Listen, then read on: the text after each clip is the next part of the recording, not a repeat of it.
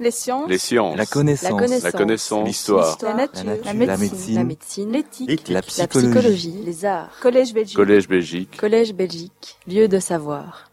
So, my talk is not just about the creation of the Red Army, but also the experience of the Civil War and how this affected the Red Army for the next 20, 20 or 30 years. Um, so, before the revolution, the, uh, the Bolshevik leadership was informed about armies and how armies worked and what armies, why armies existed strictly by ideology by social democratic ideology. Okay? They actually knew nothing about military organizations, um, so what they observed through the lens of ideology. But the basic understanding of armies that Lenin and the Bolshevik leadership had was that they're bad things, that countries shouldn't have armies, particularly a socialist country in a new socialist world would not need an army, and, and it would be dangerous to have an army.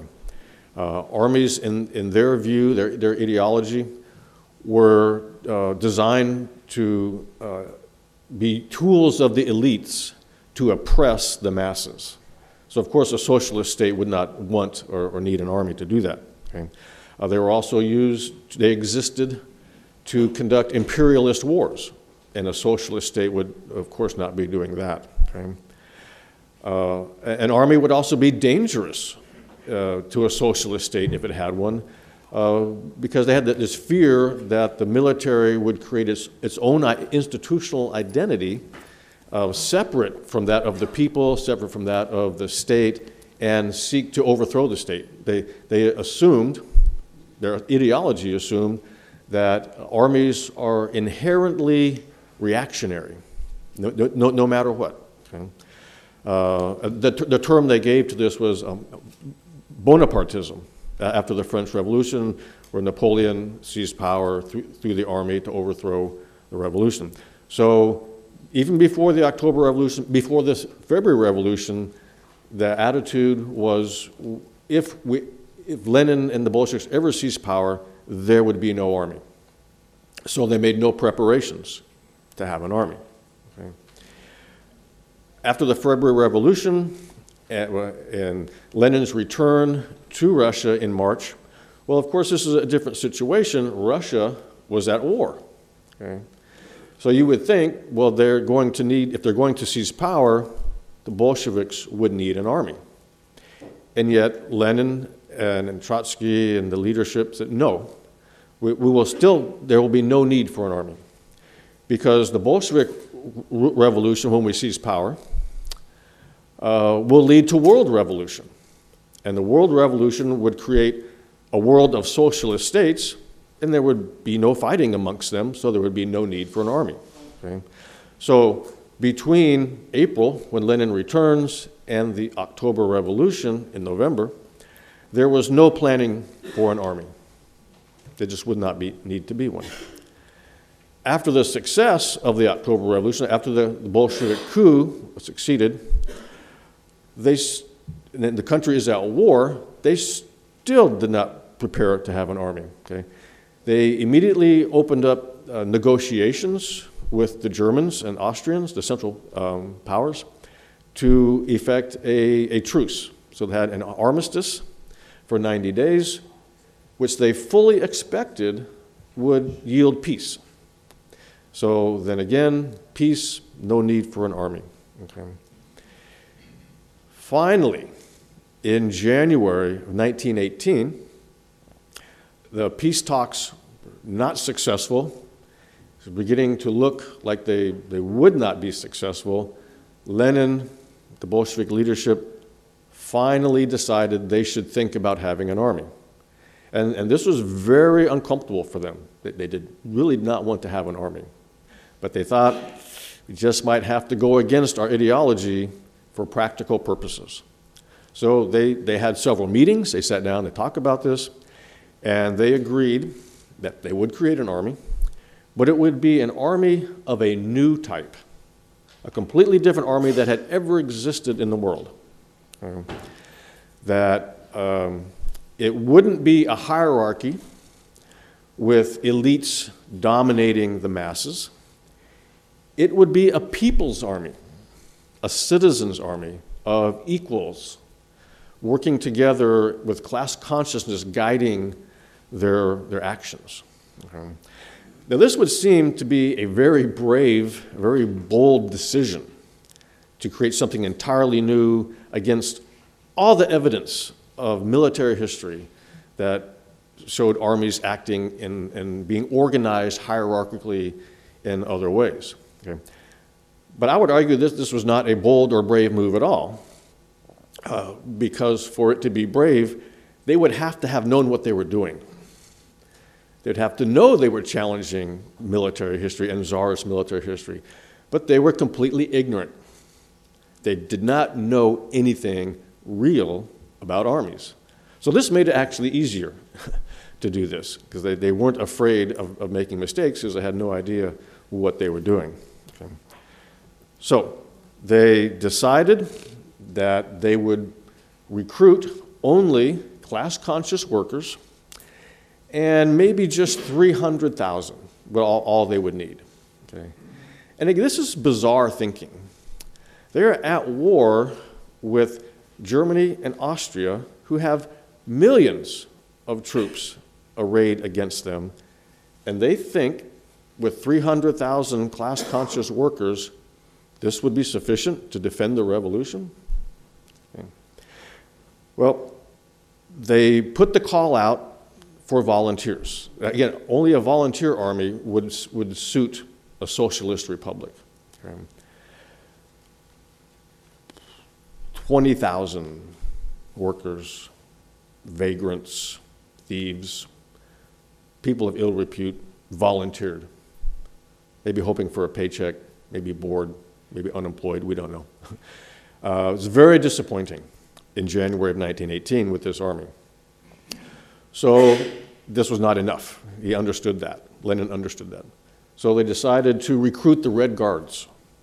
These, these were the voluntary workers' organizations that were created during the revolution to uh, secure the neighborhoods against the czarist police, to, to consolidate uh, the revolution on a local basis. So they, they recruited them. And these, these were volunteers, mostly class conscious workers, okay? But still, maybe 50,000. Okay. The peace talks failed with the Germans, and the Red Guards went into action. Actually, in uh, a few weeks before the peace talks failed, uh, fought the Germans, and it was a disaster. The Red Guards completely inept, no leadership, no competence, and the Germans, you know, made very easy work of them and, and routed them, inflicted massive casualties, and, and the Red Guard army, the, the citizens' militia, just disintegrated and, and ran home. Okay. At that point, so now we're talking February 1918, Lenin decided, okay, we will have to set aside ideology for now, for now, okay, and create a real traditional army with commanders and hierarchy and consequences for disobedience. And we'll also be unable to rely on volunteers, that had been proven, so conscription. Um, this would include peasants who were not class conscious, not in the way the Bolsheviks would want. Okay? It was beginning to look like the old Tsarist army. Okay?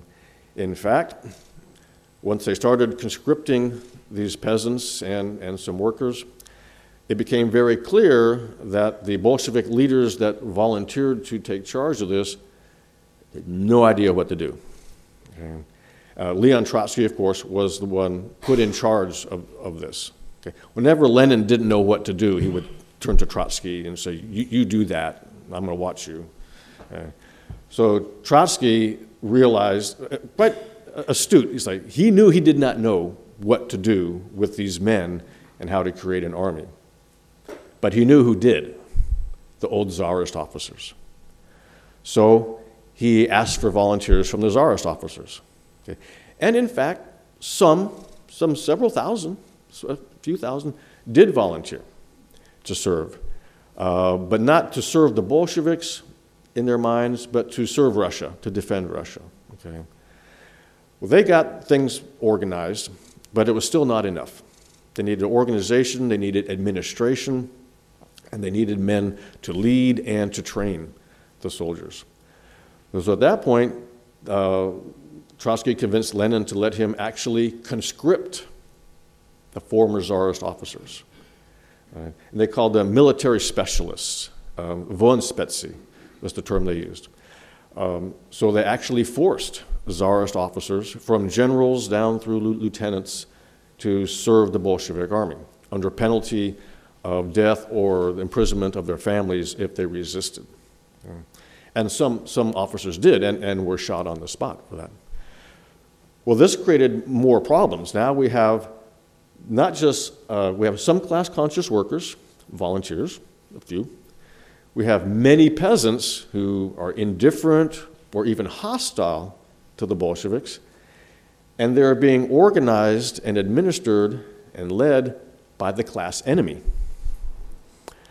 This is not what the ideologies predicted would happen. Okay, so this is again a very uncomfortable situation. And many in the party objected to this. It would be better to just have a, a guerrilla partisan war than to trust the class enemy to run their army for them. Well, Lenin overrode those objections in favor of Trotsky, which, which earned Trotsky some enemies, of course, in the, in the party. But to reassure the party that this would be acceptable in the short term, they created the position of commissars, uh, mimicking the French Revolution, the commissionaires.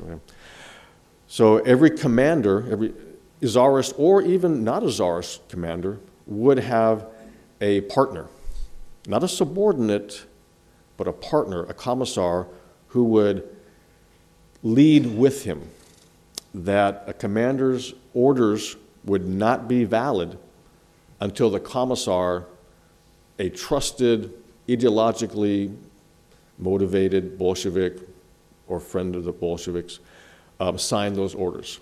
So th- this would ensure conformity to the dictates of the Communist Party to the Central Command. Okay? That, that was the hope. Okay.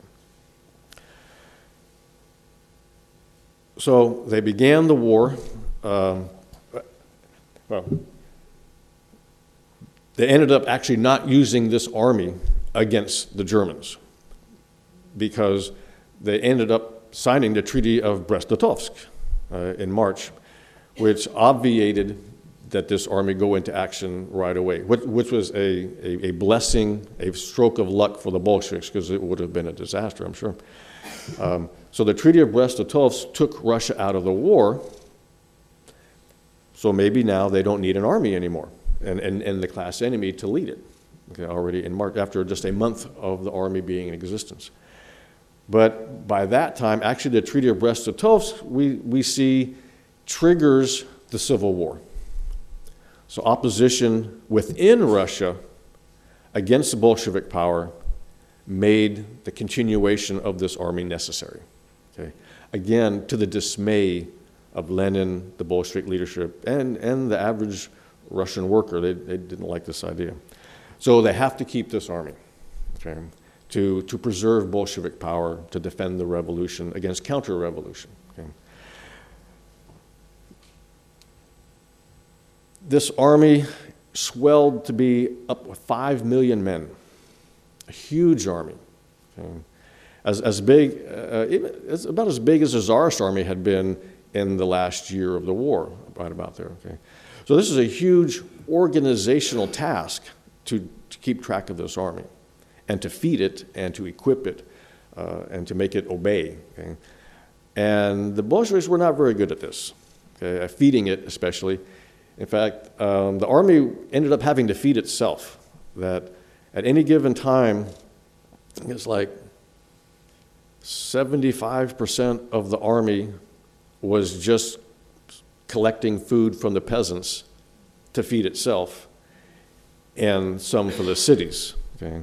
So the actual army that engaged in the Civil War and fought the, the white army, the re- reactionaries, was, was very small. Okay? And, and that was manageable. Okay? And the type of people who rose to lead it, other than the, the Voenspetsy, the old Tsarist officers, were uh, ideologically pure, pure Bolsheviks, or, or, or newly so. Some old Bolsheviks, many new Bolsheviks, but people who wanted the, the party to, to succeed, young guys. Okay? And because of this, uh, and they, with, with no military experience, basically, except maybe as privates or, or as sergeants, okay, a handful of lieutenants. Okay. Um, the war, the Civil War, was conducted on a very amateurish basis. Okay. Um, the, the, white armies against the Red Army, very small, uh, ill-equipped. The Allies were not, you know, very good at keeping them up to, to, to standards there, and there was corruption amongst them. So it was two weak forces, sort of disorganized, fighting fairly small scale battles. Nothing compared to World War I in size. You know, maybe 50,000 men combined on, on the battlefield. This is small stuff, okay? Using primitive tactics, um, artillery in sight of the enemy. So you see them and shoot them. Uh, some machine guns, no aircraft, no tanks, uh, cavalry, using cavalry to charge uh, infantry. So a very unsophisticated war that really offered no lessons for higher military strategy or thought.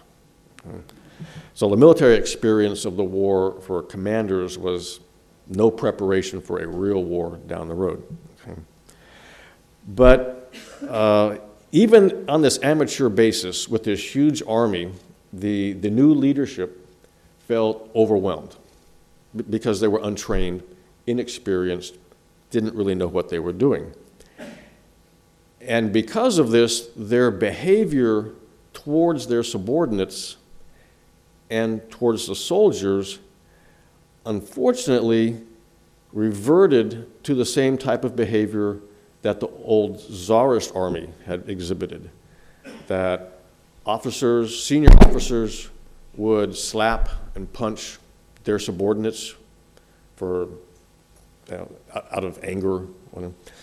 The junior officers would slap, kick, punch their subordinates, mostly the peasants. The, the, the working class officers, or they called them commanders, they, they were forbidden to use the word officer. So, but the commanders would take out their anger, uh, their, their inability to, to communicate what they wanted to do by uh, physically being brutal to their subordinates. Very much like the Tsarist army. You know, again, the ideology was like equal citizens, no hierarchy, no, no violence, and now they are doing exactly the opposite of what they thought was the right thing to do because of the force of circumstances and their complete unpreparedness to have an army. They hadn't even thought about having an army. Okay.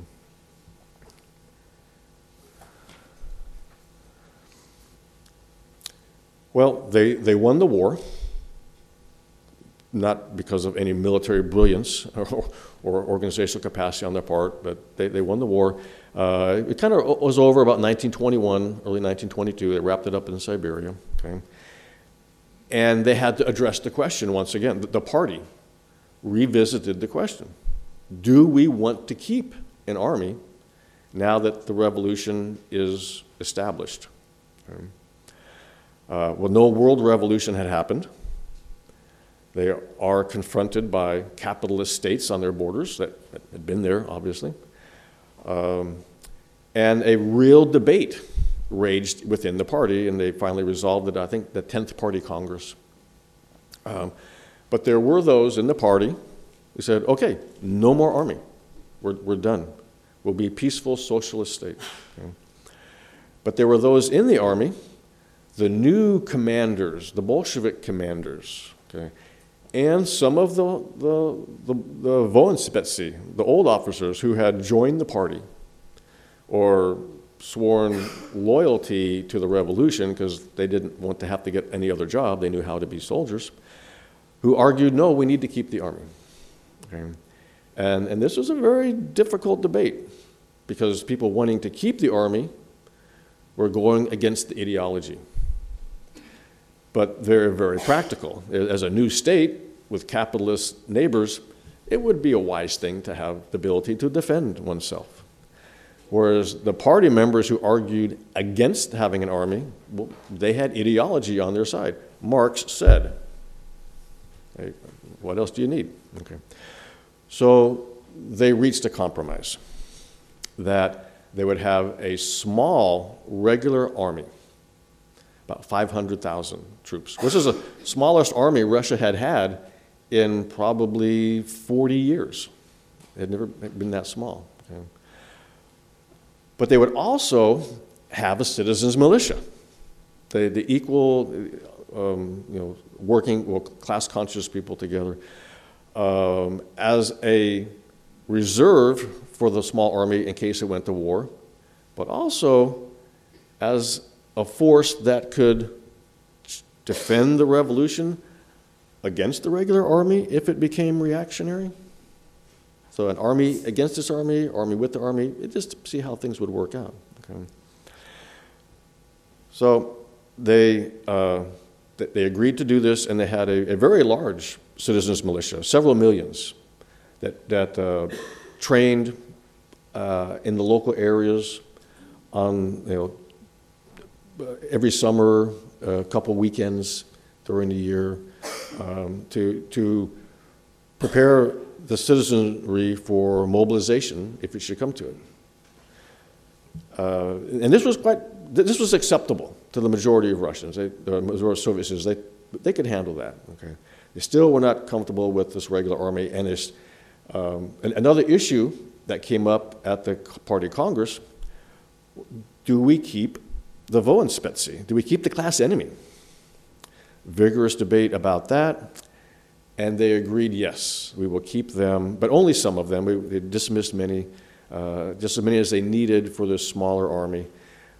But that decision was, it, it, it carried, they, they agreed, but it was very uncomfortable. There were members of the party who voted against that and, and were not happy. And they always kept in the back of their mind this, this army, just because it's a regular army, is a dangerous thing. Bonapartism still could happen. Okay? We still have the class enemy leading this army. That's not good. Okay? So a significant portion of the Bolshevik Party was not comfortable with this regular army. Meanwhile, the officers in the regular army began to actually sort of fulfill the uh, fears uh, that, that ideology set out for them. That they wanted to have a real regular army with ranks and titles insignia, strict discipline, okay, defined career patterns, okay. Uh, and they didn't want to have this commissar watching them. They debated that, and they voted on it. Okay. Um, the vote was again a compromise. They would keep the commissars. Okay. They create a political administration that answered to the party, okay, but worked within the army. But the commissars would not be, they would not command together. They would be separate. Not subordinate, but equal, but no, no signing the orders. Okay? And their job was to turn the regular army into a school of socialism. That the army would be a vehicle to educate the peasant masses primarily into the wonderful benefits of socialism and the October Revolution and the great Lenin. And so when they finished their term in the military, they could take this message to the village and educate their peers. The revolution, it's a good thing. Lenin's great. It's all going to work out. Okay? That, that was the hope. Okay? Also, un, during the Civil War and, the, and, after, there was the issue of the special sections. And we, we heard uh, Nikita talk about the, uh, the Cheka and then the OGPU. that during the war, the, the secret police had an officer, a representative at every regiment and at every division to guard against counter revolution, okay, but also to serve as the military police. Okay. The Russian army then, I mean, before the war, before the revolution, during the Soviet period, and now, has never had its own military police. They've always relied on civilian authorities to mobilize and support them. The, uh, even under the Tsar, there were the secret police had informers in their ranks, and the army didn't like that. Well, they're continuing the same behaviors. Okay.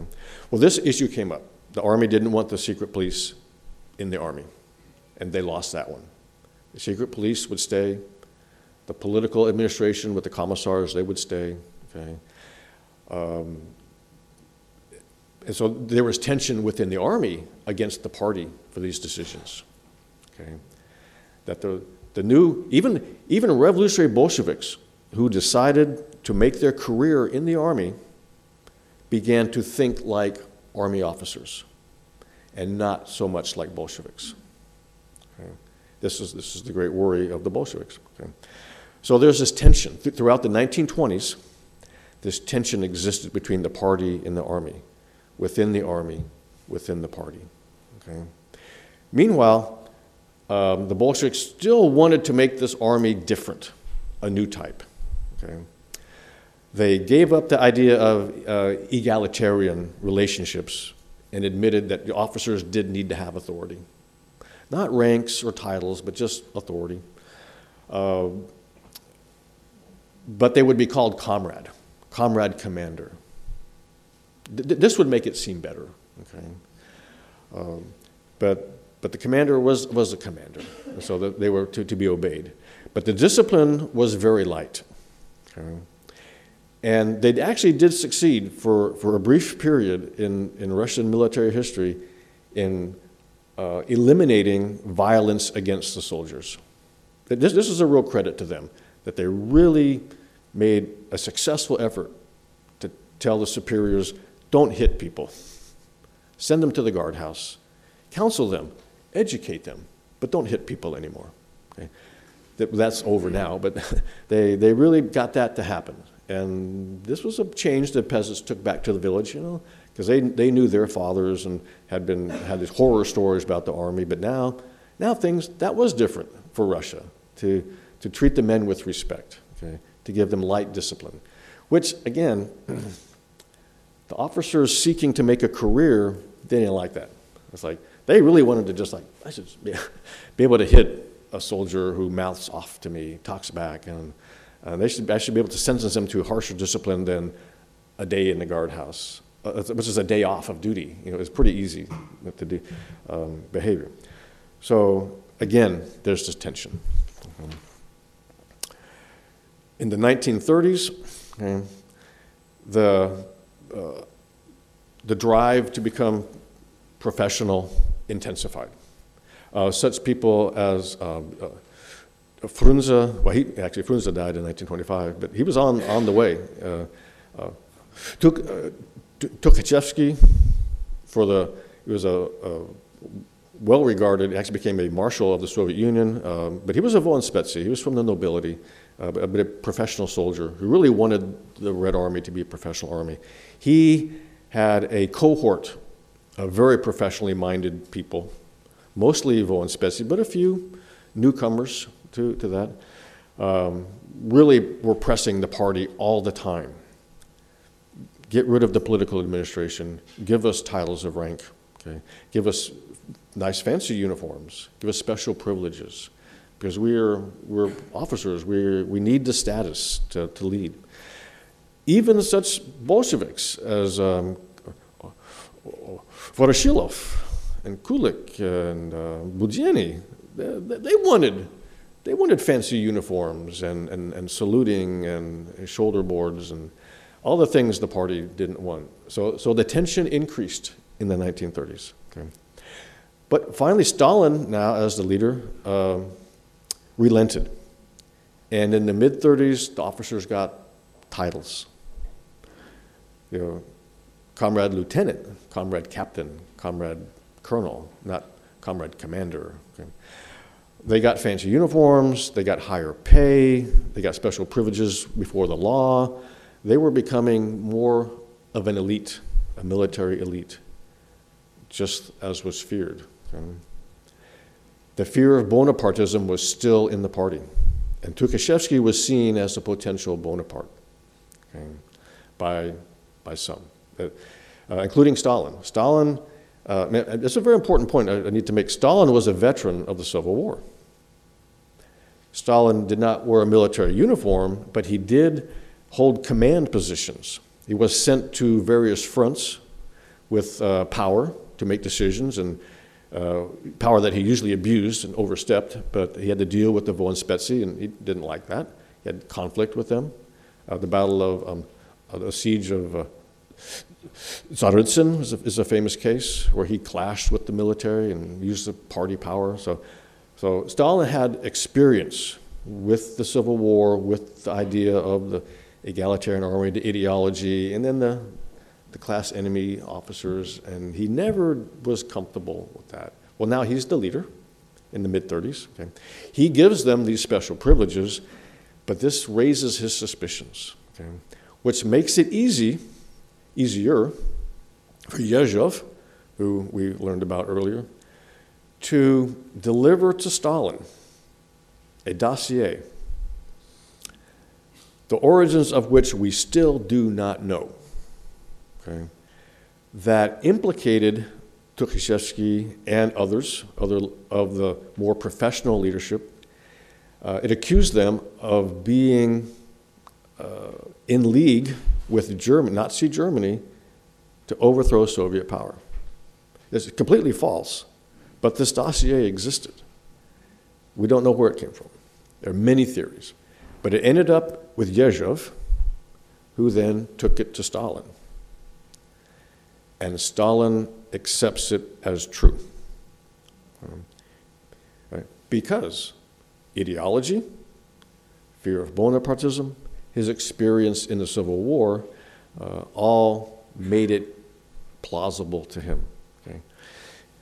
And this actually, so with this, the Tukhachevsky, his followers are then arrested and executed. And the Great Terror really takes off with, with the purge of the military, and then it spreads to society. Okay.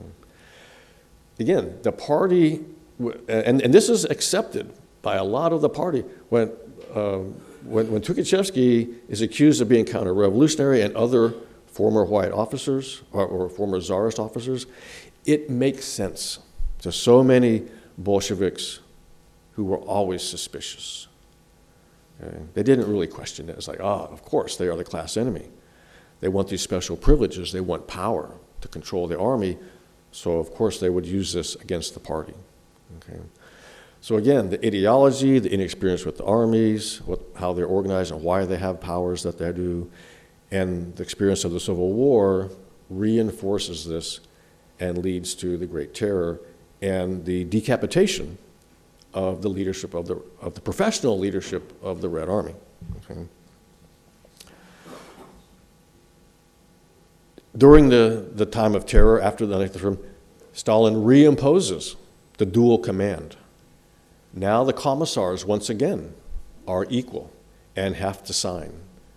The commander's orders are no longer valid without the commissar's signature, just like the Civil War. Stalin is calling back to his experience in the Civil War, okay, where the party was in charge and made the decisions of everything. Okay. Well, then, the World War II starts. Invasion of Poland, the war with Finland, and things go poorly. Okay. Keeping in mind uh, I'm going to use the word um, emergency. So the Red Army was created in a period of emergency in 1918. So they had to do things against their will and, and quickly without a lot of thought. Well, now World War II has created another emergency. Okay. And so Stalin treats the Red Army in World War II as, in the case of an emergency, how he had experienced the emergency in 1918 through the Civil War. Okay? He's a veteran, he was there, he is reacting true to form. This should not be a surprise. Okay?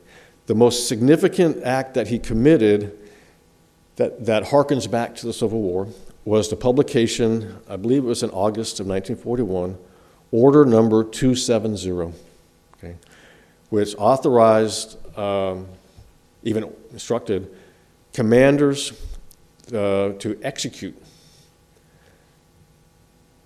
soldiers, subordinates for cowardice. Okay.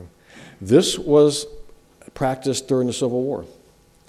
That when somebody failed in battle, it was never because of incompetence, lack of training, lack of supervision, lack, lack of experience. It was always cowardice. And order number 270 didn't talk about treason, it talked about cowardice. So anytime a, a retreat turned into a rout in the face of the German attack, that was seen as cowardice on the part of the commanders. And so thousands of commanders were arrested, put on tribunals, others were just shot on the spot. But also, now they began to shoot their subordinates to protect themselves. Like, oh, well, it was his fault, I shot him, so we're okay. Don't shoot me.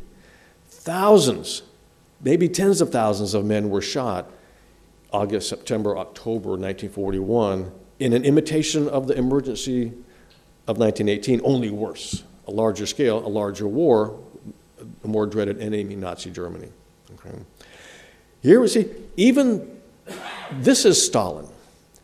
The Red Army generals, even the old Bolsheviks, we objected to this, to his face. They said, This is not right. This is not how armies are supposed to work. This is not the Civil War.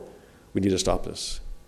It, it took them until October but finally, Stalin, he did not rescind the order. Stalin never rescinded an order. He passed a new order urging caution and discretion in the execution of people for cowardice. But it was still permissible, but it was now be more discreet about it. Okay? So, the real legacy of the creation of the Red Army in the state of emergency and the experience of the Civil War rested in Stalin. He is the one who carried it through to 1941 in his fear of Bonaparte. You can even say till 1946, when he uh, reassigned Zhukov to an, an, an, obscure military post out of fear that he would be a new Bonaparte because of his success in World War II. Okay? So the rest of the army didn't really want to do these things. It was Stalin and his experience from 1918, 1919, 1920 that brought the Civil War to World War II and mayhem to the Red Army in 1937, 1941, and 1942.